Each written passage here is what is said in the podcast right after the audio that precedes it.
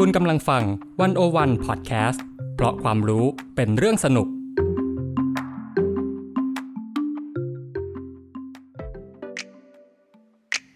101 In Focus เจาะไฮไลท์เด่น เศรษฐกิจสังคมการเมืองทั้งไทยและเทศ โดยกองบรรณาธิการ The101.world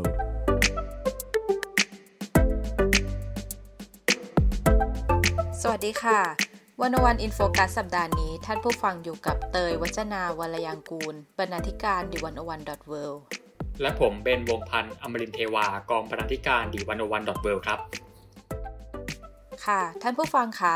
หนึ่งในการเปลี่ยนแปลงครั้งใหญ่ของมนุษย์ในหน้าประวัติศาสตร์เนี่ยคือการปฏิวัติอุตสาหกรรมค่ะ ซึ่งมนุษย์เนี่ยได้เริ่มนำนวัตกรรมแล้วก็เทคโนโลยีใหม่ๆเนี่ยเข้ามาใช้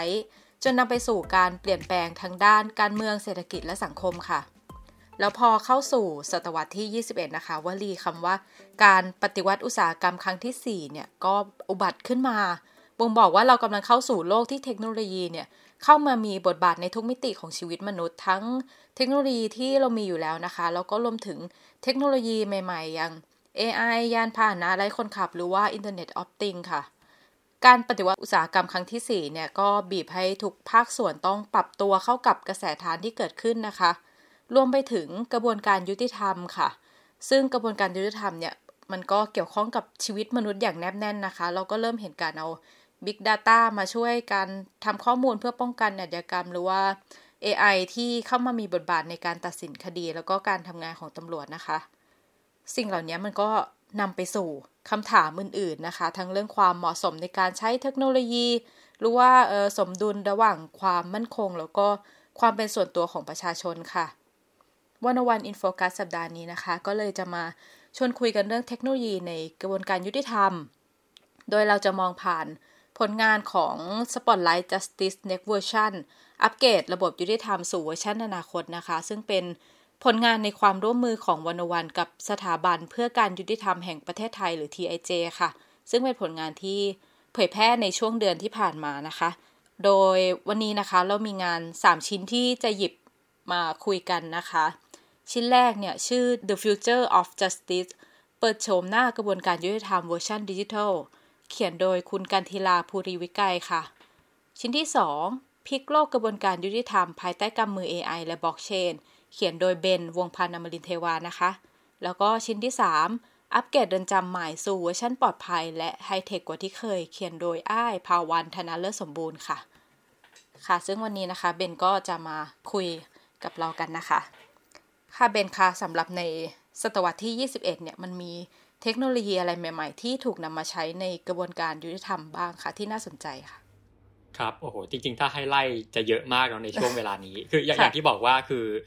ไอการปฏิวัติเทคโนโลยีในช่วงนี้มันกระทบไปทุกภาคส่วน แล้วก็เรื่องของระบบยุติธรรมมันก็เลี่ยงไม่ได้อะครับ เนาะทุกวันนี้เราก็จะได้เห็นภาพของผู้พิพากษาที่เป็น AI หรือว่าภาพของตำรวจที่เป็นหุ่นยนต์อะไรเงี้ยซึ่งบางทีเราอาจจะรู้สึกว่าเออมันเหมือนกับหนังไซไฟที่เราดูตอนเด็กดูเป็นโลกอนาคตเนาะใช่แบบหนังนิยายไซไฟแต่ทุกวันนี้มันเกิดขึ้นจริงแล้วอะนะครับ คือเออแต่คราวนี้คือแน่นอนว่าการใช้เทคโนโลยีเนี่ยโอเคเป็นเรื่องที่ดีครับ แต่ว่าด้วยความที่ว่ามันเป็นเรื่องของระบบยุติธรรมเนี่ย มันมีความละเอียดอ่อนของมันอยู่อะ ใช่ไหมมันมีความเชื่อมโยงกับเรื่องจริยธรรมมีความซับซ้อนอะไรของมันอยู่ คราวนี้เรื่องของการใช้เทคโนโลยีเนี่ยมันจะต้องรอบคอบมาก มันจะต้องคิดหลายชั้นเลยว่า ถ้าเอามาใช้เนี่ย มันจะใช้ยังไง มันจะใช้ได้ระดับไหน มันต้องคิดเยอะมากก่อนที่จะใช้นะครับคราวนี้ก็เลยจะพาไปดูเนาะบทความหลักๆสามบทความเนี่ย อันแรกก่อนนะครับ อันแรกเนี่ยเป็นเรื่องของ The Future of Justice นะครับเปิดโฉมหน้ากระบวนการยุติธรรมเวอร์ชันดิจิตอลของน้องไม้นะครับ บทความนี้จะเป็นพูดถึงภาพรวมก่อนอ่าเป็นภาพรวมก่อนที่จะไปอ่านบทความอื่น ๆ ว่าอ่าในภาพรวมของการนำนวัตกรรมมาใช้ในกระบวนการยุติธรรมเนี่ยมันไปถึงไหนแล้ว แต่ละภาคส่วนทั้งเรื่องของศาลเรื่องของตำรวจเรื่องของเรือนจำอะไรต่าง ๆ เนี่ยเขาใช้กันยังไงบ้างนะครับก่อนที่จะไปอ่านบทความอื่น อันนี้จะพูดถึงบทความนี้ก่อน อันแรกก่อนอันแรกสุดเลยที่บทความนี้พูดถึงก็คือเรื่องของตำรวจ อืมอ่า อ่า คือคราวนี้ตำรวจเนี่ยเวลาเรานึกภาพตำรวจเนี่ยคืออาวุธของเขาเนี่ย เราจะนึกถึงปืนอะไรต่างๆใช่ไหมเป็นอาวุธที่อ่าใช้ควบคุมครับ เป็นปืนเป็นกุญแจมืออะไรต่างๆ เหล่านี้แต่คราวนี้มันจะมีอาวุธอีกอย่างหนึ่งที่คนมักจะลืม คืออะไรรู้ไหมคือข้อมูลข้อมูลเนี่ยจริงๆเนี่ยตำรวจอะ ถ้ามองลึกๆของอาชีพเนี้ยครับ เป็นอาชีพที่ต้องทำงานกับข้อมูลเยอะมาก ใช่ไหมอลองนึกภาพว่าเวลาที่เรานึกไม่ถึงเลยนะใช่ไหมเป็นสิ่งที่เราไม่นึกมาก่อนคราวนี้คือ นึกภาพครับเวลาที่สมมติเขาจะสืบสวนสอบสวนคดีอะไรบางอย่างอะสิ่งที่ทำให้เขาสามารถรู้รู้ว่าใครเป็นผู้ร้ายใครอะไรอย่างเงี้ย ก็คือข้อมูล ใช่ไหมอ่าดูประวัติอาชญากรรมอาจับผู้ร้ายมาแล้ว ก็ต้องไปย้อนดูว่าคนนี้เคยก่ออาชญากรรมอะไรมาก่อน หรือว่าไปก่ออาชญากรรมอันนี้มามันมีพยานหลักฐานมีอะไรต่าง ๆ เนี่ยเนี่ยมันมีข้อมูลอะไรที่มันเยอะมากนะครับคราวนี้ไอ้กุญแจสำคัญที่ทำให้การสืบสวนสอบสวนคดีต่างๆ มันสำเร็จเนี่ยก็คือ การมีข้อมูลที่เยอะมากพอ ใช่ไหมถ้าข้อมูลยิ่งเยอะก็จะยิ่งดีครับอ่า คราวนี้พอมีข้อมูลเนี่ยคือข้อมูลอย่างที่เรารู้กันเนี่ยข้อมูลมันจะกระจัดกระจายมากบางทีอยู่ตรงนู้นตรงเนี้ยอ่ามันจะไม่ได้อยู่ที่เดียวกันเนาะคราวนี้วิธีการที่จะทำให้ การใช้ข้อมูลมันมีประสิทธิภาพเนี่ยก็คือต้องมีการจัดเก็บข้อมูลที่มันดี ใช่ไหมครับ มันต้องอมีการเอาข้อมูลเนี่ยมาอยู่ในที่เดียวกันให้ได้เนี่ย แล้วก็ทำให้มันอยู่เป็นระเบียบระบบเนาะแล้วมันก็จะง่ายต่อการที่จะเอาข้อมูลมาใช้อะครับ สมัยนี้มันก็จะมีเทคโนโลยีที่เอามาช่วย อย่างถ้าเป็นเมื่อก่อนก็จะเป็นการเก็บเอกสารใส่แฟ้มอะไรพวกนี้เนาะซึ่งก็หาไม่เจอ ก็จะเป็นแนวนั้นใช่ก็จะหาไม่เจอ คือแบบว่า เออ มันก็จะแฟ้มนู้นแฟ้มนี้เดี๋ยวอยู่ลิ้นชักนู้นลิ้นชักนี้ บางทีต้อง ไปเอาข้อมูลที่อยู่จากหน่วยงานอื่นอะไรเงี้ยครับเนี่ยข้อมูลตัวนี้มันจะเยอะ คราวนี้พอมันมีระบบคอมพิวเตอร์เข้ามามีพวกอินเทอร์เน็ตอะไรต่างๆเข้ามาเนี่ย มันก็จะช่วยในเรื่องนี้ได้เยอะมันมีเทคโนโลยีอะไรเป็นการเฉพาะไหมที่เราใช้จัดการข้อมูลของตำรวจเนี่ยอ่าครับอย่างทุกวันนี้เราจะมีคำว่า Big Data ใช่ไหมครับก็คือว่ามันเป็นการเก็บข้อมูลที่เป็นคลังขนาดใหญ่เนาะซึ่งข้อมูลตรงนี้ก็จะมีการเชื่อมโยงกัน คือนอกจากว่าเอาโอเค ตำรวจมีข้อมูลตัวเองแล้วเนี่ย มันก็จะมีการเชื่อมโยงข้อมูลกับหน่วยงานภายในหน่วยงานภายนอกอีกนะครับ คือแทนที่ว่าถ้าเป็นเมื่อก่อนเนี่ยเราต้องไปค้นหาแฟ้มเอกสารที่มันอยู่แฟ้มไหนแฟ้มไหนอะไรเงี้ยอยู่ลิ้นชักไหน แต่ทุกวันเนี้ยเราสามารถดึงข้อมูลมาได้จากระบบคอมพิวเตอร์ก็คืออาแค่พิมพ์คลิกเข้าไปพิมพ์ search engine อะไรเข้าไปเนี่ย ข้อมูลก็จะขึ้นมาให้เรา ซึ่งมันมันก็จะง่าย ใช่ไหมครับ มันก็ทำให้การอาการค้นหาข้อมูลแล้วแล้วคราวนี้เรื่องของการ สืบสวนข้อมูลอะไรต่างๆเนี่ยมันก็จะง่ายขึ้นแล้วก็เร็วขึ้นไปด้วย ซึ่งมันก็ดีกับประชาชนใช่ไหมครับค่ะเนาะคราวนี้เรื่องของการใช้ Big Data เนี่ยในการสืบสวนสอบสวนอาชญากรรมเนี่ยอันนี้อยากแนะนำให้อ่านอีกบทความหนึ่งเนาะก็คือเป็นบทความของน้องหยกภาวินีนะครับ เรื่องของสืบจากไฟล์พลิกโฉมการสืบสวนอาชญากรรมไซเบอร์ด้วย Big Data นะครับอันนี้อันนี้เล่าคร่าวๆ แล้วกันก็คือว่าเป็นเมื่อต้นปีมันมีการจับกลุ่มคดีของ เป็นเป็นอาชญากรที่เผยแพร่ภาพอนาจารของเด็กบนโลกออนไลน์ครับในเน่โมเดลลิงเมื่อต้นปีนี้เองคราวนี้บางคนอาจจะเห็นข่าวแต่คราวนี้อาจจะไม่รู้เบื้องลึกเบื้องหลังคราวนี้บทความนี้คือน้องหยกเขาไปสัมภาษณ์ทาง DSI มา ว่าอะเบื้องลึกเบื้องหลังการสืบสวนมันเป็นยังไง ซึ่งแบบพอเราฟังแล้วมันก็เออมันก็น่าทึ่งเฮ้ยมันไปขนาดนี้แล้ว คือว่า ตอนแรกเนี่ย คดีนี้มันเริ่มจากภาพภาพเดียว ภาพอาจารย์ภาพเดียว สุดท้ายแล้วด้วยการพยายามหาตัวคนร้ายครับพยายามเชื่อมโยงข้อมูลจากภาพเนี้ยเชื่อมโยงว่าภาพนี้ไปกระจายกระจายไปที่ไหนมันเชื่อมโยงกับภาพไหน มันก็คือเป็นการใช้ Big Data ซึ่งขนาดใหญ่มาก แล้วอีกอย่างหนึ่งคืออย่างที่บอกคือ ด้วยความที่ว่ามันอยู่บนเว็บไซต์อะคราวนี้โลกออนไลน์มันมันไม่มีพรมแดนใช่ไหมครับ มันก็เลยต้องเชื่อมข้อมูลกันจากหลายประเทศทั่วโลกมากเนี่ยเดี๋ยวมีออสเตรเลียเดี๋ยวอะไรเงี้ยคือแบบมันมันเป็นอันนี้เป็นภารกิจที่เรียกว่าเป็นระดับโลกเลยก็ว่าได้ครับ คราวนี้เรื่องของการใช้ Big Data เนี่ยตรงนี้มันมันกลายเป็นว่ามันกลายเป็นกุญแจสำคัญที่ช่วยให้สุดท้ายแล้ว DSI ของไทยเนี่ยสามารถตามจับตัว อาชญากรได้ ซึ่งเป็นเครือข่ายดังระดับโลกเลย อืมน่าสนใจนะ คนอาจจะนึกว่าแบบเรื่องการใช้เทคโนโลยีอะไรแบบนี้มันอาจจะมีแต่ตัวอย่างในต่างประเทศ แต่ที่จริงคือในไทยเขาก็มีการใช้เอ่อล่องลอยในโลกดิจิทัลเนี่ยเข้ามาสืบสวนคดีแบบนี้เกิดขึ้นแล้ว ใช่ครับ จริง ๆ มันล้ำหน้าไปมากขนาดนั้นแล้วค่ะเนาะอันนี้ก็อยากให้ไปอ่านบทความนี้กันนะครับดีเทลจะไม่พูดถึงเนาะอยากให้ไปอ่านกันเองเพราะว่าจริง ๆ มันสนุกมากนะอยากให้ไปอ่าน detail กันเองนะครับ คราวนี้นอกจากเรื่องของการสืบสวนสอบสวนอาชญากรรมเนี่ยคือการมีข้อมูลที่ดีมันจะมีประโยชน์อีกอย่างหนึ่งตรงที่ว่า คือมันช่วยในการป้องกันได้อะคือป้องกันสิ่งที่จะเกิดในอนาคตได้ด้วยนะครับ อย่างเช่นว่าบางทีข้อมูลเนี่ยถ้าเกิดว่าบางทีเราดูดีๆ บางทีเราเอาข้อมูลมาเรียงกันนะครับ บางทีตำรวจเนี่ยอาจจะมองเห็น pattern อะไรบางอย่างจากข้อมูลชุดหนึ่งอย่างเช่นว่าสมมุติว่าพื้นที่บริเวณเนี้ยมันมีแนวโน้มที่มันจะเกิดอาชญากรรมแบบนี้ในเวลานี้ อ่าคราวนี้มันมันจะทำให้ตำรวจบางทีสามารถคาดเดาได้ครับว่าอ่าพอในพื้นที่นี้เวลานี้เนี่ยมันมีแนวโน้มที่มันจะเกิดเหตุร้ายแบบนี้แบบนี้เกิดขึ้น เนี่ยตำรวจเขาก็จะไปป้องกันได้ทันท่วงทีแบบว่าอาจจะส่งตำรวจไปลาดตระเวนไปสอดส่องในเวลานี้ในสถานที่นี้โดยเฉพาะได้อะมันก็ช่วยป้องกันได้อะไรเงี้ยมันก็เป็นประโยชน์ของข้อมูลอย่างหนึ่งบางคนอาจจะสงสัยว่า เอ๊ะแบบอย่างย่านที่เกิดอาชญากรรมอย่างเงี้ยตำรวจก็น่าจะรู้อยู่แล้วหรือเปล่า เทคโนโลยีมันเข้ามาทำอะไร เทคโนโลยีมันเข้ามาทำอะไรใช่ไหมครับ คือว่าเอ่อคือบางบางบางทีข้อมูลที่มันกระจัดกระจายบางทีตอนแรกเราเราอาจจะอาจจะทำให้เราเราไม่ได้เห็นแพทเทิร์นของมันชัดเจนนะเนาะนะครับแต่คือบางทีบางทีการมีเทคโนโลยีเนี่ยบางทีมันช่วยให้มันเอาข้อมูลต่างๆ ครับ มันมาเชื่อมโยงมันมาปฏิปต่อกันได้อะอืมคือถ้าเป็นคนมันก็อาจจะมีเรื่องการคิดไปเองหรือเปล่าเออใช่ด้วยส่วนหนึ่ง ย่านนี้มีคนแบบนี้อยู่น่าจะเกิดอันนี้มาก ตั้งที่จริงแบบอาจจะกรรมมันเกิดเยอะในอีกที่หนึ่งอะไรแบบนี้หรือเปล่าครับคือคราวนี้โอเคคนคิดไปเองก็มี แต่ว่าคราวนี้ถามว่าการใช้เทคโนโลยีเนี่ยมันจะแม่นยำเสมอไปไหมจริง ๆ มันก็ไม่เสมอไปนะมันก็มีมีข้อเสียของมันเหมือนกันก็คือว่า คืออย่างที่บอกคือข้อมูลที่ตำรวจมีครับบางทีมันอาจจะไม่ครบถ้วน หรือว่ามันอาจจะขาดตกบกพร่องอะไรไปบ้างอะซึ่งคราวนี้พอข้อมูลที่มันมันไม่สมบูรณ์เนี้ยบางทีพอมันประมวลผลออกมาครับ มันก็จะประมวลผลบางทีมันไม่มันไม่ถูกต้องก็มี เออแล้วบางทีข้อมูลตรงนี้มันไป misleading อะครับคือแบบว่าบางที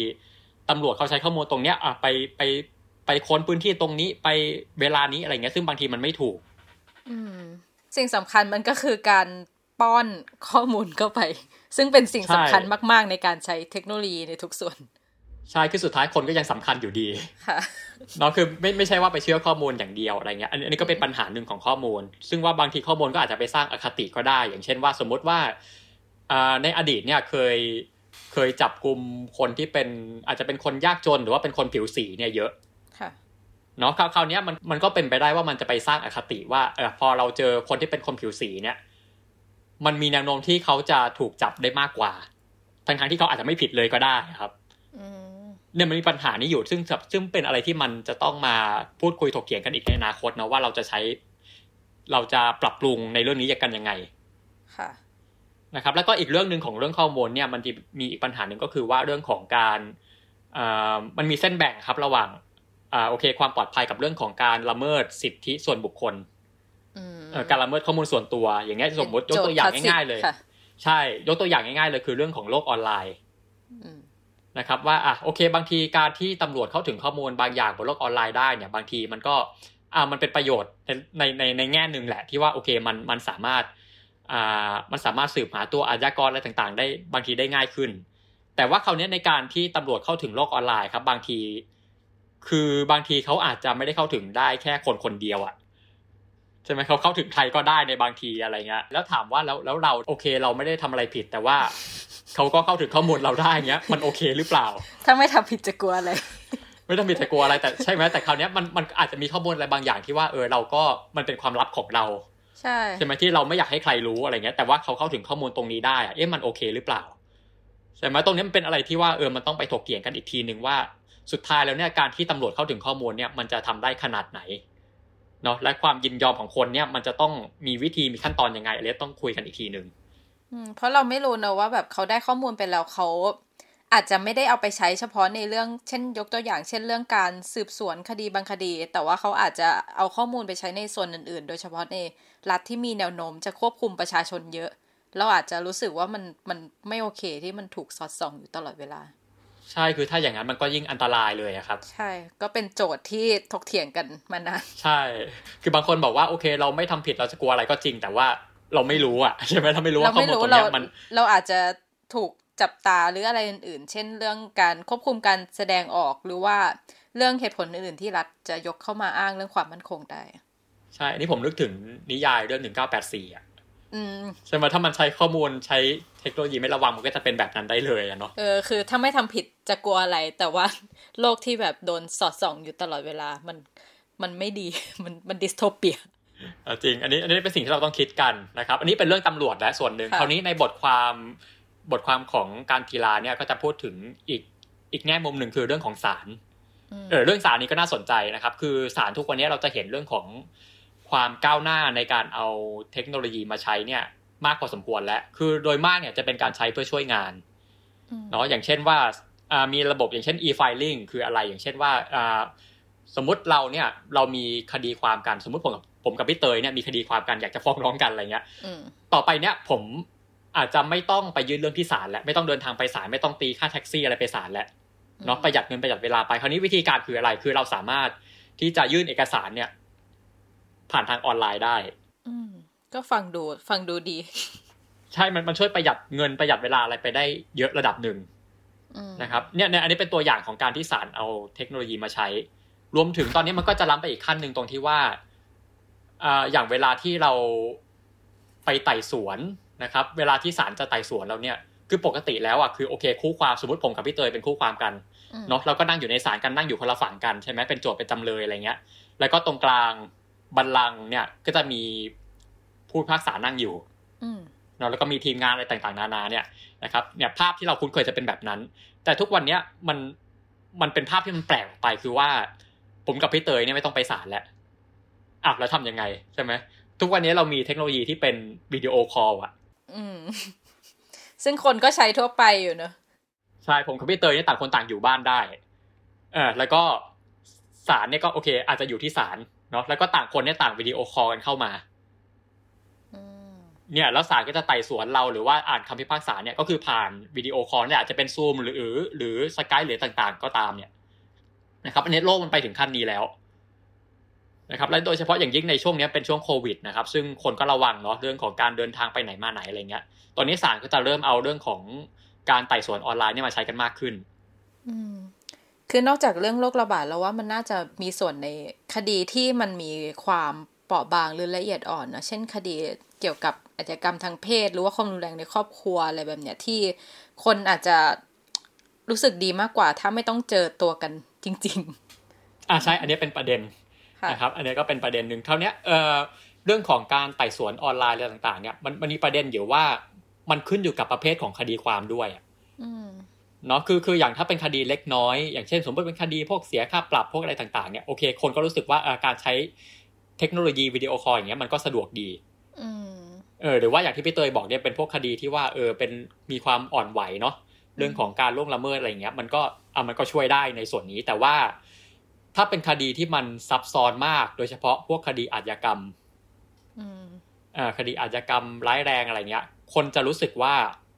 มันควรจะเจอตัวกันมากกว่าเออ อันเนี้ยคือใช่ไหมเขารู้สึกว่าเฮ้ยแบบบางที ถ้าเกิดว่าเป็นออนไลน์บางทีมันไม่เห็นปฏิกิริยาระหว่างกันและกันอันนี้เป็นประเด็นหนึ่ง อันนี้ก็น่าสนใจนะครับ อีกเรื่องหนึ่งเนี่ยคือ เขาบอกเขาบอกอย่างหนึ่งว่าบางทีการที่คนที่เป็นจำเลยอะไรเงี้ย บางทีที่ถ้าเกิดว่าเขาไม่ไปศาลเขาทำผ่านออนไลน์อะคือเขาจะ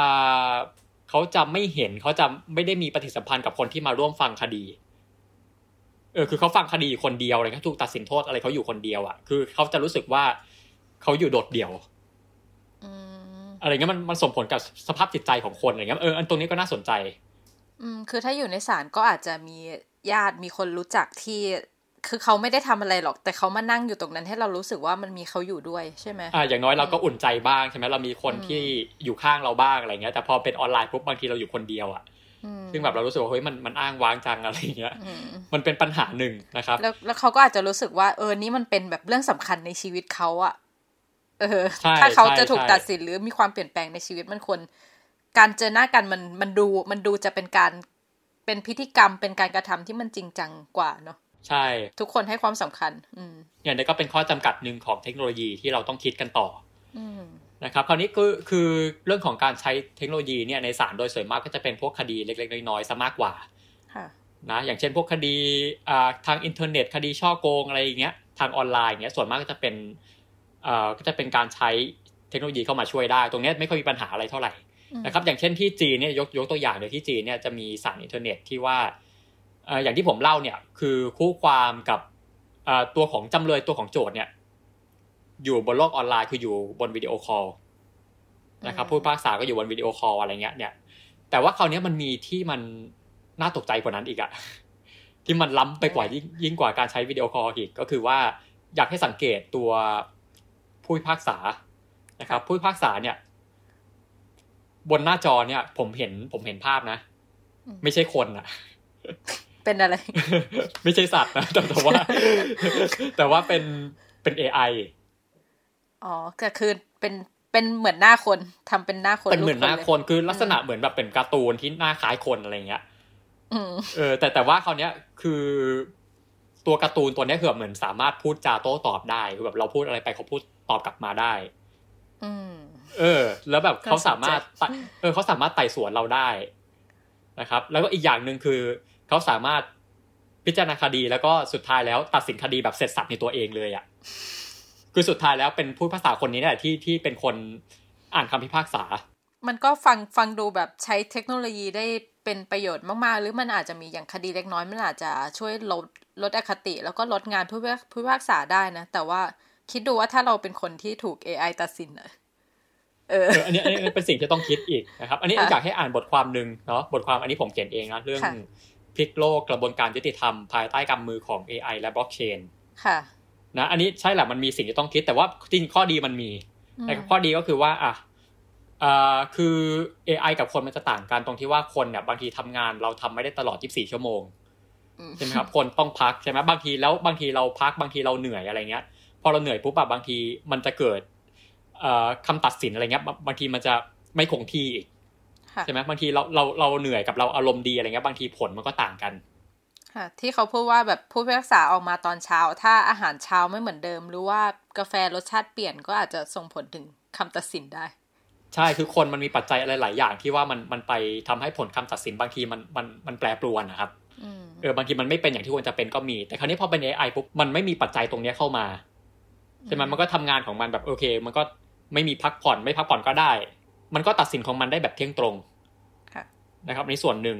และอีกอย่างหนึ่งเนี่ยคือพอมันไม่ต้องพักเนี่ย มันก็ช่วยทำให้คดีเนี่ยมันมันเดินหน้าไปได้เร็ว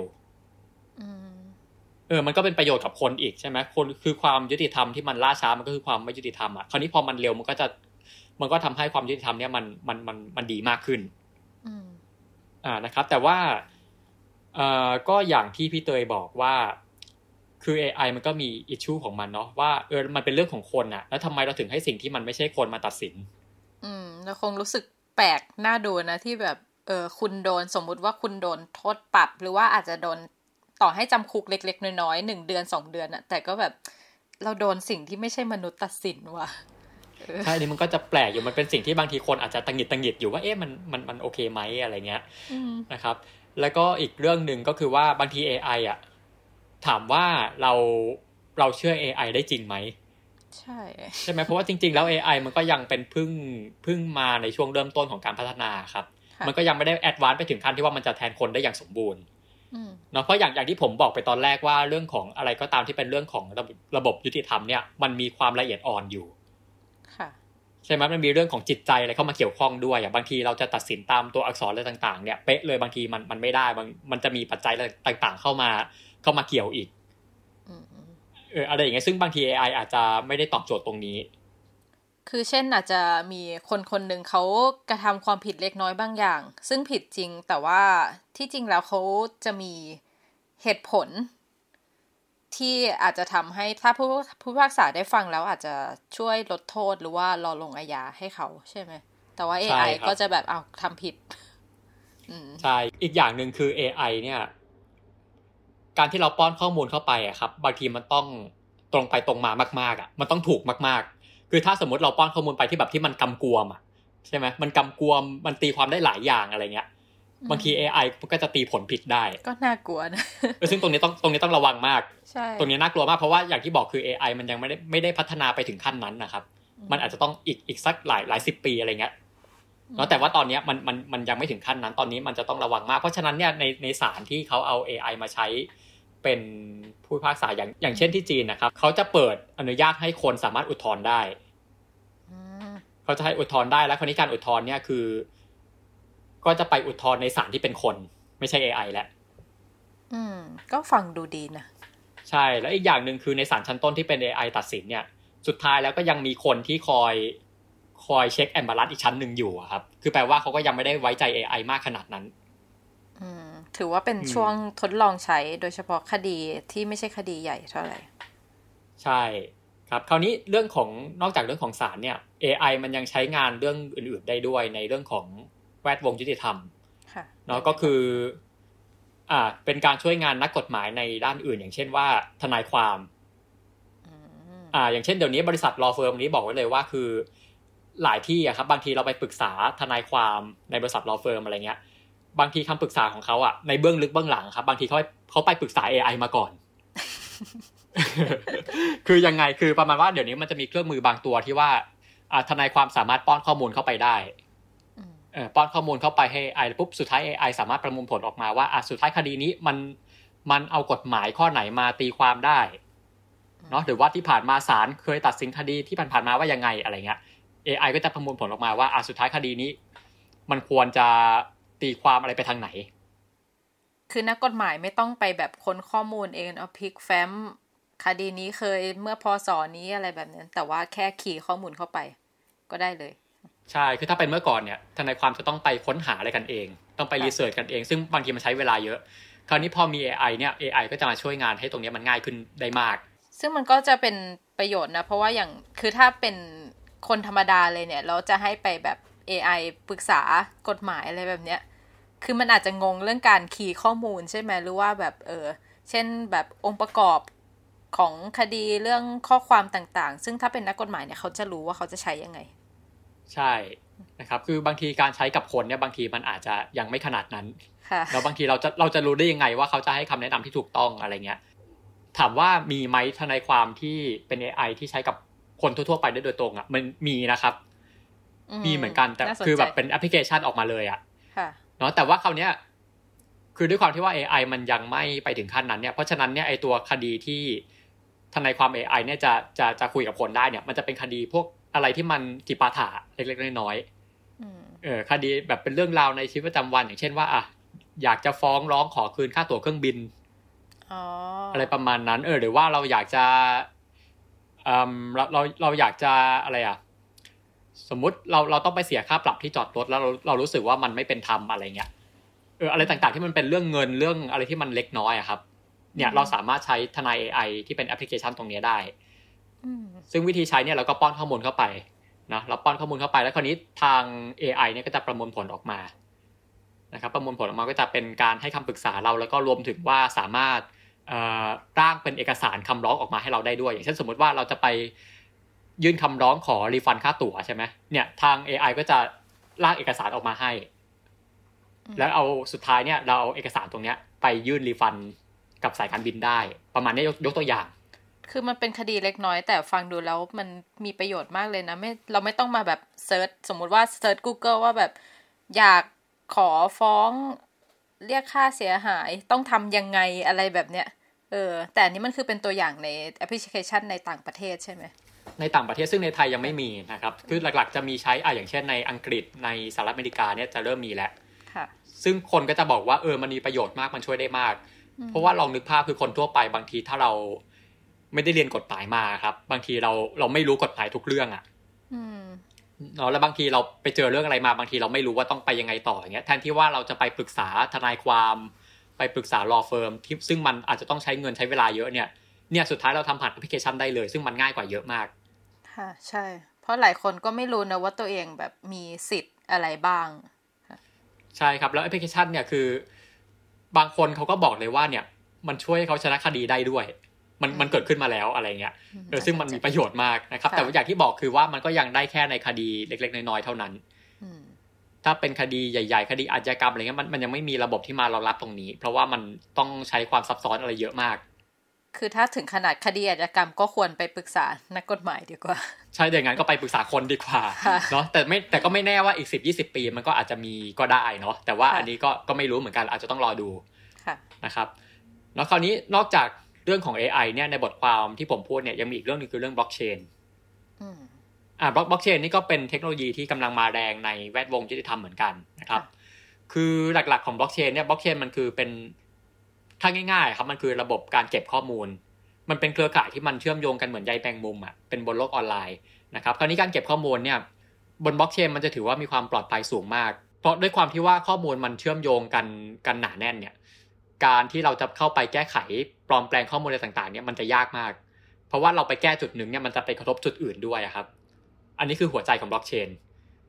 เพราะฉะนั้นเนี่ยตอนนี้ศาลในหลายประเทศอะเขาจะเริ่มเอาบล็อกเชนมาใช้และในการเก็บข้อมูลของศาลเองเนาะเพราะว่าคือเรื่องของศาลเนี่ยศาลก็จะมีข้อมูลเยอะมากก็ไม่แพ้ตำรวจเหมือนกันนะนะครับไม่ว่าจะเป็นข้อมูลอ่าประวัติประวัติการไต่สวนเรื่องของพยานหลักฐานอะไรต่างๆ เนี่ย มันมันมีเยอะมาก ก็เต็มไปด้วยแฟ้มเหมือนกันเต็มไปด้วยแฟ้มเหมือนกัน คราวนี้วิธีที่จะง่ายขึ้นก็คือเอาเนี่ยเอาบล็อกเชนมาช่วยเก็บข้อมูล แทนที่ว่าจะเก็บในแฟ้มเอกสารเราต้องไปคุยกันเนี่ยครับบล็อกเชนก็มาช่วยได้เยอะเนาะอย่างเช่น ตอนนี้ที่จีนก็เริ่มใช้แล้ว รวมถึงที่ไทยก็กำลังดำเนินการอยู่ ก็ต้องรอดูว่าจะไปถึงไหนนะครับ ค่ะ น่าสนใจ ใช่ อันนี้ก็เป็นประโยชน์อย่างหนึ่งของบล็อกเชนเนาะคราวนี้อีกอย่างหนึ่งคือบล็อกเชนเนี่ยบางทีศาลในบางประเทศเนี่ยเขายอมรับที่จะใช้เป็นพยานหลักฐานได้ด้วยแล้ว ก็คืออย่างเช่นหมายถึงข้อมูลจากบล็อกเชนใช่ไหมข้อมูลจากบล็อกเชนคือบล็อกเชนมันเป็นคือบางบางทีครับบางทีคน สมมติผมกับพี่เตยบางทีทำสัญญากันเมื่อก่อนเป็นกระดาษใช่ไหมแต่สมัยนี้บางทีมันทำบนบล็อกเชนได้ทำบนโลกดิจิตอลได้ ซึ่งข้อมูลเนี่ยสัญญาเนี่ยก็จะเก็บไว้บนโลกโลกดิจิตอลสุดท้ายแล้วสมมติเราสมมติผมผมไปผิดสัญญาอะไรพี่เตยอย่างเงี้ย แล้วพี่เตยสุดท้ายแล้วเนี่ยพี่เตยสามารถเอาสัญญาบนบล็อกเชนตรงเนี้ยไปฟ้องศาลได้ค่ะ เดี๋ยวนี้ศาลเขารับเป็นพยานหลักฐานได้แล้วนะครับหรือรวมถึงอย่างเช่นเรื่องพวกคริปโตเคอเรนซีอะไรเงี้ยสมมติมีการโกงคริปโตกันเกิดขึ้นอย่างเงี้ยเนี่ยเราเอาข้อมูลตรงเนี้ยไปฟ้องศาลก็ได้ อืม น่าสนใจนะ มันก็พัฒนาไปตามโลกเนาะใช่ครับ แล้วก็จริง ๆ เรื่องเรื่องบล็อกเชนเนี่ย มันยังล้ำไปได้มากกว่านั้นอีกเนาะคือว่า อันนี้ผมอาจจะไม่ลง detail มาก แต่ว่ามันมันเรียกว่ามันแทนที่ศาลได้แล้วอะแปลว่าอะไร คือ คือถ้าเอาง่าย ๆ คือ ระบบบล็อกเชนเนี่ยตอนนี้มันมีแอปพลิเคชันบางอย่างที่ว่า มันสามารถทำให้ประชาชนเนี่ย โดยที่เราไม่จำเป็นต้องจบกฎหมายมา เราสามารถตัดสินคดีได้เลย อย่างเช่นว่าสมมติพี่พี่เตย สมมติว่าพี่เตยเนี่ยมีคดีความอะไรบางอย่างเนี่ย อยากจะได้รับความเป็นธรรมเนี่ยพี่เตยก็อาจจะตกลงกับตกลงกับคู่ความของตัวเองว่าอะเราไม่ต้องไปศาลไหมเนี่ยเราไปที่แอปพลิเคชันเนี้ยไปไปไปไกลเกลี่ยกัน อะไรเงี้ยอะโอเค คู่ความตกลงกัน แล้วก็เข้าแอปนี้ไปนะครับ แล้วสุดท้ายแล้วระบบเนี่ยเขาจะคัดเลือกผู้ใช้งาน คนอื่นๆเนี่ยเขาจะสุ่มเลือกขึ้นมา ให้เป็นลูกขุนอ๋อเออคือต่อไปเนี่ยไม่ต้องไปศาลแล้วเนี่ยคนทั่วไปเนี่ยตัดสินคดีกันเองนะครับเขาจะมีระบบการสุ่มเลือกอะไรบางอย่างเนี่ยเขาจะมีการวิธีการเลือกคน คราวนี้เรื่องของการตัดสินเนี่ยคือ คือด้วยความที่ว่ามันเป็นมันเป็นแอปพลิเคชันที่ทำงานบนระบบบล็อกเชนนะครับเนาะคือเรื่องของอ การใช้ข้อมูลต่างๆเนี่ยมันมีความปลอดภัยสูงมากเนี่ยมันก็จะมีการสุ่มเลือกลูกขุนขึ้นมาซึ่งซึ่งบางทีลูกลูกขุนเนี่ยคือเขาจะไม่รู้ว่าใครเป็นใครเขาจะไม่รู้ว่าต่างคนที่ถูกเลือกมาเนี่ยเป็นใครบ้างนะครับมันคือบางทีเรื่องของการหัวกันก็จะทำไม่ได้แหละแบบเฮ้ยบางทีเราจะหัวกันตัดสินไปทางนี้อย่างเงี้ยมันทำไม่ได้นะแล้วมันมีเรื่องของแรงจูงใจในการตัดสินคือว่า ถ้าเกิดว่าเราอยู่ฝั่งคำตัดสินเสียงข้างมากเนี่ย เราจะได้เงินค่าตอบแทน เอ้า เออแต่ถ้าเราอยู่ฝั่งเสียงข้างน้อยเราจะไม่ได้เงินซึ่งอันนี้มันเป็นแรงจูงใจที่ทำให้เราต้องตัดสินแบบแบบตรงไปตรงมา อืม แต่มันก็น่าถกเถียงนะว่าสมมติว่าความเห็นของเสียงข้างมาก มันก็อาจจะไม่ใช่ความยุติธรรมหรือเปล่า เช่นเรื่องการใช้ข้อมูลบางอย่างมาจูงใจอะไรแบบเนี้ย จริง ๆ อันนี้เป็นประเด็นว่า แล้วเราจะรู้ได้ไงว่าไอ้ความถูกต้องเนี่ย มันคือความถูกต้องอะไรอะ มันมันอยู่บนกฎหมายของอะไร มันอยู่บนมาตรฐานของอะไร อันนี้เป็นสิ่งที่ต้องถกเถียงกัน แล้วอีกอย่างหนึ่งคือการการที่ลูกขุนเนี่ยเป็นประชาชนที่อาจจะไม่ได้จบกฎหมายมาคราวนี้เราจะรู้ได้ยังไงว่าคนเหล่านี้เป็นคนที่เขามีความรู้ความสามารถมากพอที่จะตัดสินใช่ไหมคือคือระบบอะครับเขาจะเลือกคนมาจากการการวางเงินเดิมพันอะ คือถ้ายิ่งวางเงินมากก็จะมีโอกาสได้ขึ้นไปตัดสินมากอะไรเงี้ย เหมือนเล่นเกมเลยนะ เออแต่คราวนี้มันมันจะรู้ได้ยังไงว่าคนที่ขึ้นไปตัดสินเนี่ยเขาจะมีความรู้ความเข้าใจในคดีจริง ๆ ค่ะ เออตรงนี้เป็นสิ่งที่ต้องคิดกันต่อ แต่อันนี้มันก็ไม่ได้อยู่ในกระบวนการยุติธรรมปกติเนาะเหมือนเออคนมาตกลงกันเอง แล้วคิดว่าคือถ้าผลมันออกมา ไม่โอเค มันก็อาจจะนำไปสู่ศาลจริงได้ใช่ไหม ใช่ครับ แล้วอีกอย่างหนึ่งคือเรื่องของศาลบล็อกเชนเนี่ยมันเป็นอะไรที่ว่ามันก็ยังจำกัดอยู่ในคดีเล็กน้อยค่ะอ่าโดยเฉพาะอย่างยิ่งเลยคดีที่อยู่บนโลกออนไลน์ครับแบบมีการโกงเงินอีคอมเมิร์ซมีการโกงเงินคริปโตอะไรกันอย่างเงี้ยมันจะเป็นคดีพวกนี้จะอยู่บนศาลบล็อกเชนได้ แต่ถ้าเป็นคดีแน่นอนว่าพวกคดีอาชญากรรมอะไรอย่างเงี้ยสุดท้ายแล้วศาลบล็อกเชนยังทำไม่ได้เนาะมันมันยังละเอียดอ่อนเกินไปอะสุดท้ายแล้วเราก็ยังต้องไปสารจริงอยู่ค่ะนะครับอันนี้ก็ยังเป็นข้อจำกัดของมันอยู่ นอกจากเรื่องศาลแล้วมันยังมีอีกแวดวงหนึ่งในกระบวนการยุติธรรมที่น่าสนใจก็คือเรื่องของเรือนจำอ่า เรื่องของเรือนจำอันนี้ อันนี้ก็ไม่พูดถึงไม่ได้นะครับ จะแนะนำบทความหนึ่งก็คือบทความของอของน้องอ้ายนะครับ ของภาวัน อัปเกรดเรือนจำใหม่ สู่เวอร์ชั่นปลอดภัย และไฮเทคกว่าที่เคยเนาะทุกวันนี้เรือนจำก็จะเอานวัตกรรมอะไรหลายอย่างเนี่ยเข้ามาใช้ เนาะเข้ามาใช้ในการช่วยควบคุมผู้ต้องหาผู้ต้องขังเนี่ยเนาะคือแทนที่ว่าจะใช้คนจำนวนได้เยอะหรือให้ทำงานหนักๆเนี่ยสุดท้ายแล้ว เทคโนโลยีเนี่ยมันเข้ามาช่วยทุนแรงได้นะครับโดยเฉพาะอย่างในตอนนี้มันมีโควิดเกิดขึ้นนะครับ คือบางทีก็การที่พัสดีเขาไม่ต้องไปอยู่ในเรือนจำเยอะๆหลายๆคนเนี่ยบางทีมันจะดีกว่า คืออย่างตอนนี้เราก็เห็นนะว่าแบบเออโควิดระบาดเนี่ยเรือนจำ จำนวนหลายแห่งมากที่มีการติดเชื้อโรคระบาด เพราะว่ามันเป็นที่ที่คนไปอยู่กันเยอะๆ เจ้าหน้าที่ก็เข้าออกเป็นประจำทุกวันค่ะใช่ครับ แล้วอย่างเจ้าหน้าที่เรือนจำเนี่ยคือบางทียิ่งยิ่งเข้าไปเยอะก็จะมีโอกาสเสี่ยงเยอะ บางทีเสี่ยงเอาโรคจากข้างนอกไปติดข้างใน ใช่อะไรเงี้ยบางทีเสี่ยงติดจากข้างในอะไรเงี้ยเขาก็เอานวัตกรรมตรงนี้มาช่วยงานได้ แทนที่ว่าแทนที่ว่าจะเข้าไปในเรือนจำเนี่ย บางที บางประเทศเนี่ยตอนนี้คือพัสดีหรือว่าผู้คุมเรือนจำเนี่ยสามารถ work from home ได้ สามารถดูจากทางไกลก็ได้อย่างเงี้ยก็จะมีเทคโนโลยีอย่างเช่นว่ามีมีผู้คุมที่เป็นหุ่นยนต์ที่เป็น AI นะครับบางทีก็เป็นหุ่นยนต์ที่เป็นตัวตัวนี่แหละคือแบบเดินตรวจตาในเรือนจำเนาะคือแล้วตัวหุ่นยนต์เนี่ยก็จะมีระบบจำใบหน้าอ่าจำได้ว่าผู้ต้องขังคนไหนเป็นคนไหนแล้วถ้าเกิดว่าบางทีเขาสมมติเขาจับอะไรผิดสังเกตได้อย่างเช่นว่าสมมติ ผู้ต้องขังวันนี้ดูสีหน้าไม่ค่อยดี หรือว่าดูแบบมีแนวโน้มที่ว่าเฮ้ยจะทำอะไรไม่โอเคอะดูน่าสงสัยเลยเออน่าดูน่าสงสัยอะไรเงี้ย แบบว่าจะแหกคุกหรือว่าอาจจะฆ่าตัวตายอะไรเงี้ย บางทีหุ่นยนต์เนี่ยจะจับสังเกตสีหน้าได้หรือว่าบางทีอาจจะจับสังเกตจากคำพูดจากคำพูดอะไรบางอย่างที่ว่าเป็นคำพูดที่มีแนวโน้มผิดปกติ หรือว่าบางทีปุ๊บผู้ต้องขังคุยกันเอง มีรหัสลับอะไรบางอย่าง มีโค้ดลับอะไรบางอย่างที่ว่าเออมันมันมันมันผิดแปลกแล้วบางทีหุ่นยนต์ก็จะจับตรงนี้ได้ เออเดี๋ยวนี้มันน่ากลัวเนาะมันมันไปได้ระดับนี้แล้ว แต่เรื่องการดูแลสุขภาพจิตก็น่าสนใจนะมันอาจคือต่อให้เป็นคนจริง ๆ เราก็อาจจะตรวจจับไม่ได้หรือว่าผู้คุมอาจจะไม่ได้ให้ความสนใจว่านักโทษคนนี้มีความเสี่ยงที่จะฆ่าตัวตายอย่างเงี้ยครับคืออย่างที่เราคุยกันมาแล้วเนี่ยคือ AI มันมันอาจจะไม่แม่นยำขนาดนั้น เนาะมันก็เป็นปัญหาอย่างหนึ่งว่าเอ๊ะแล้วการที่เอา AI มามาตรวจจับอะไรเงี้ย บางทีมันมันแม่นยำจริงไหมมันถูกต้องจริงไหมอันนี้ก็เป็นสิ่งที่เราต้องต้องไปว่ากันอีกทีหนึ่งต้องไปปรับปรุงกันอีกทีหนึ่งว่าเอ๊ะบางบางทีถ้าเกิดว่าเราเอามาใช้เนี่ย มันจะใช้ได้ในระดับไหน อืมก็อาจจะต้องมีมนุษย์จริง ๆ เป็นคนใช้แล้วก็คอยประมวลข้อมูลอีกชั้นหนึ่งใช่ไหมใช่ครับ ใช่ และคราวนี้นอกจากเรื่องของการใช้หุ่นยนต์การใช้ AI ในการคุมผู้ต้องขังเนี่ยคือ คือบางทีการใช้เทคโนโลยีครับ บางทีมันไม่ใช่เพื่อควบคุมอย่างเดียว แต่ว่ามันใช้ประโยชน์ในเรื่องอื่นได้ด้วยในเรือนจำค่ะอ่าอย่างเช่นว่ามันมีการเอาเทคโนโลยีเนี่ยมาใช้เป็นทางเลือกอื่นที่แทนการคุมขังได้ด้วยนะครับ คือผู้ต้องขังเนี่ยคือโอเคอย่างที่เรารู้กันเนี่ยทุกวันนี้มันล้นคุก อย่างในไทยเนี่ยเห็นชัดเลยพอล้นคุกปุ๊บอยู่กันในอัดปุ๊บอะมันเสี่ยงต่อโรคโควิด เสี่ยงต่อการระบาดของโรคคราวนี้มันก็จะมีนวัตกรรมที่ว่าอะเขาทำให้คนที่ทำผิดเนี่ย ไม่จำเป็นต้องไปอยู่เรือนจำก็ได้ คืออยู่บ้านก็ได้เนาะอย่างเช่นว่าที่เราได้ยินกันเยอะก็คือเรื่องของกำไร EM อ่าเป็นกำไรข้อเท้าอะไรเงี้ยที่ว่าโอเค เราอยู่บ้านแล้วบางทีตำรวจเนี่ยก็คือโอเคก็จะ ก็จะเซอร์เวลนแต่ก็จะคอยดูว่าอะเราอยู่นอกพื้นที่ไหม ถ้าเราอยู่นอกพื้นที่ปุ๊บกำไรเอ็มก็ส่งสัญญาณเตือนอะไรประมาณนี้นะครับ ตรงนี้ก็จะมาช่วยควบคุมได้ ซึ่งอันนี้เขาก็ไม่ใช่ว่าแบบนักโทษคนไหนก็สามารถใส่ EM แล้วออกมาข้างนอกได้นะมันก็จะมีข้อพิจารณา เช่นว่าคนนี้เป็นนักโทษชั้นดีหรือว่าใกล้จะพ้นโทษแล้วหรือว่าต้องโดนโดนขังในคดีเล็ก ๆ น้อยๆอะไรเงี้ยเขาก็จะให้ใช้ EM ได้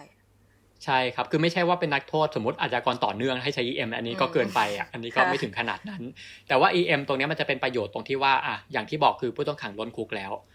คือบางทีผู้ต้องขังบางคนเนี่ย โอเคเขาทำผิดจริง แต่ว่ามันอาจจะไม่ใช่ความผิดที่มันมันร้ายแรงขนาดนั้นมันอาจจะไม่จำเป็นต้องไปอยู่ในคุกก็ได้ครับ คือเราแค่อยู่ที่บ้านแล้วมีการควบคุมอย่างเงี้ยแค่นั้นก็ได้เนาะมันก็จะช่วยลดปัญหาผู้ต้องขังลดคุกไปได้ระดับหนึ่ง นะครับแล้วก็อีกอีกเรื่องหนึ่งนอกจากเรื่องของการใช้ทางเลือกแทนการคุมขังเนี่ยคือนวัตกรรมเนี่ยบางทีเราใช้ในการเขาเรียกว่าในการ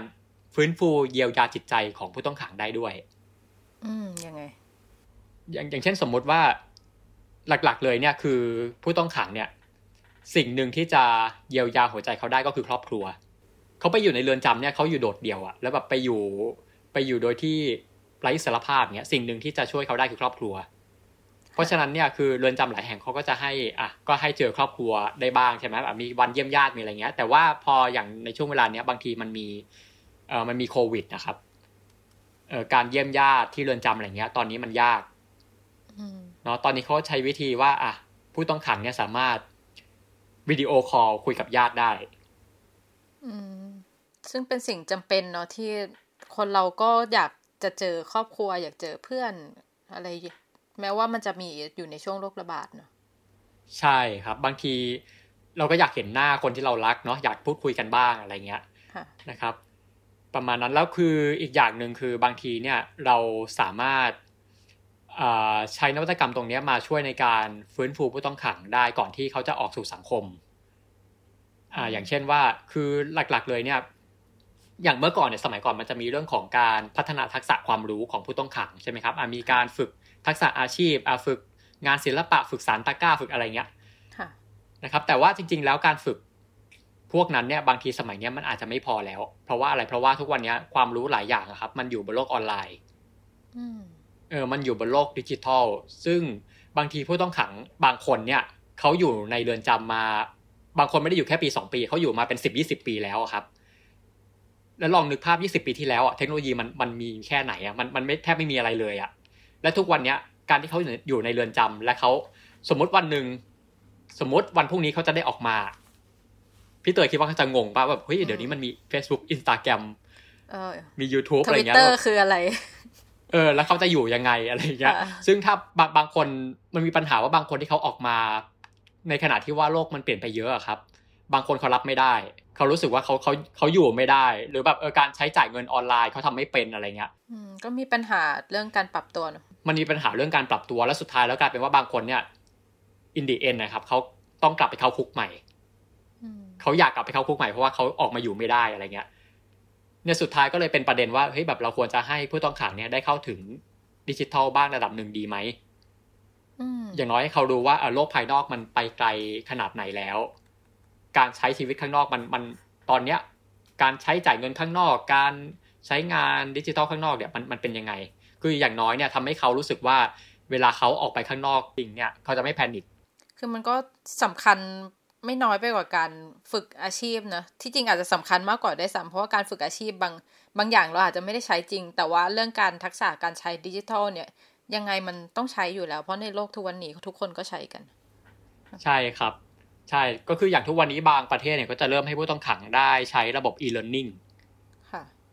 อ่า ก็คือหรือบางทีก็จะให้ใช้เข้าถึงอินเทอร์เน็ตได้เข้าถึง Search Engine ได้ แต่ว่าจะเป็นการเข้าถึงแบบที่จำกัด เพราะต้องคิดอย่างหนึ่งว่า คือโอเค การเข้าถึงดิจิทัลของผู้ต้องขังได้มันก็มีข้อดีตรงที่ว่าอะเขาเขาสามารถเตรียมตัว สามารถเตรียมความพร้อมก่อนที่จะออกไปเผชิญโลกความเป็นจริงได้ แต่ว่าสิ่งหนึ่งที่เราต้องไม่ลืมเนี่ยคือเรื่องความปลอดภัยเนาะว่าการที่ผู้ต้องขังเนี่ยสามารถเข้าถึงโลกออนไลน์ได้แบบสมมติ แบบ unlimit เลยอะมันก็จะมีปัญหาว่าเออมันก็มันน่ากลัวอยู่ว่าแบบเฮ้ยเขาจะไปติดต่ออะไรกับใครเขาจะไปก่อการใหญ่อะไรหรือเปล่าอันนี้เป็นสิ่งที่ที่เราที่เราต้องระวังมากๆนะครับ แต่ว่าไอการที่เราจะควบคุมอย่างเดียว การที่เราระวังมาก ๆเกินไปโดยที่เราไม่อนุญาตให้เขาเนี่ย ได้แตะโลกดิจิทัลเลยอะ่ะ มันก็มีผลเสียของมันใช่ไหมอย่างที่ผมเล่าไปแล้วว่าแทนที่ว่าเออเขาออกไปแล้วเขาจะไปอยู่ได้แต่สุดท้ายแล้วกลายเป็นว่าเขาปรับตัวไม่ได้อื มมันก็ต้องหาสมดุลเนาะใช่นะครับ หรือว่าการที่เราไม่ใช้ดิจิตอลเรือนจำเนี่ยบางทีเราพลาดโอกาสที่เราจะ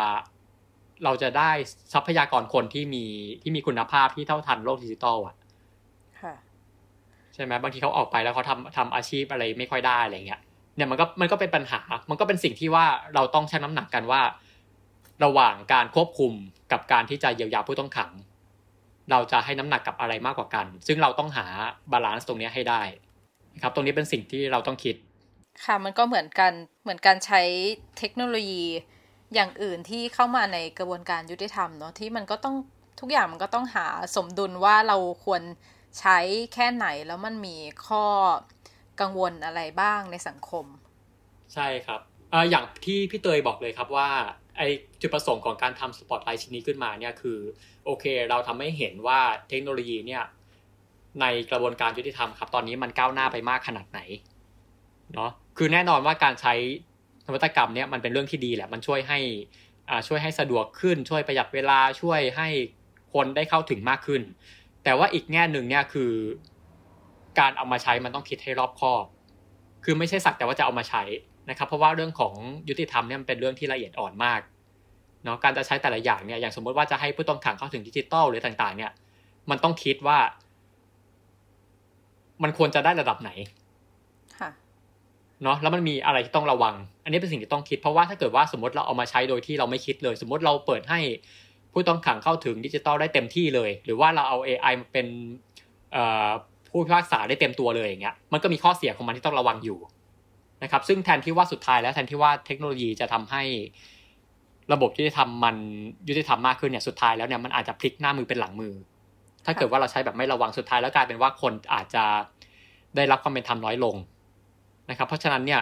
เป็นสิ่งที่เราต้องระวังมากๆ แต่มันก็ไม่ถึงขั้นที่เราจะต้องกลัวไปเลยอะครับว่าเราไม่เอาเทคโนโลยีมาใช้ดีกว่า ไม่ถึงขนาดนั้นเนาะเพราะการที่เราไม่เอามาใช้เนี่ยมันก็เสียประโยชน์อะไรหลายอย่างเหมือนกันนะครับเพราะฉะนั้นเนี่ยเป็นสิ่งที่เราจะต้องต้องขบคิดกันต่อไปในอนาคตนะครับ กับเรื่องนี้ ค่ะ ก็เหมือนในหลาย ๆ ตัวอย่างที่เรายกขึ้นมาวันนี้นะคะ ก็เป็นตัวอย่างจากในต่างประเทศ ซึ่งที่จริงแล้วเขามีเทคโนโลยีที่มันล้ำหน้ากว่านนั้น แต่ว่าเขาก็เพิ่งเอามาเริ่มใช้ในบางส่วน เพราะว่ามันก็ต้องมีการทดลองแล้วก็ตระหนักถึงข้อดีข้อเสียนะคะ ค่ะที่จริงในสปอตไลท์เอ่อ Justice Next Version อัปเกรดระบบยุติธรรมสู่เวอร์ชันอนาคตเนี่ยก็มีผลงานอีก เยอะแยะมากมายนะคะ ก็อยากจะ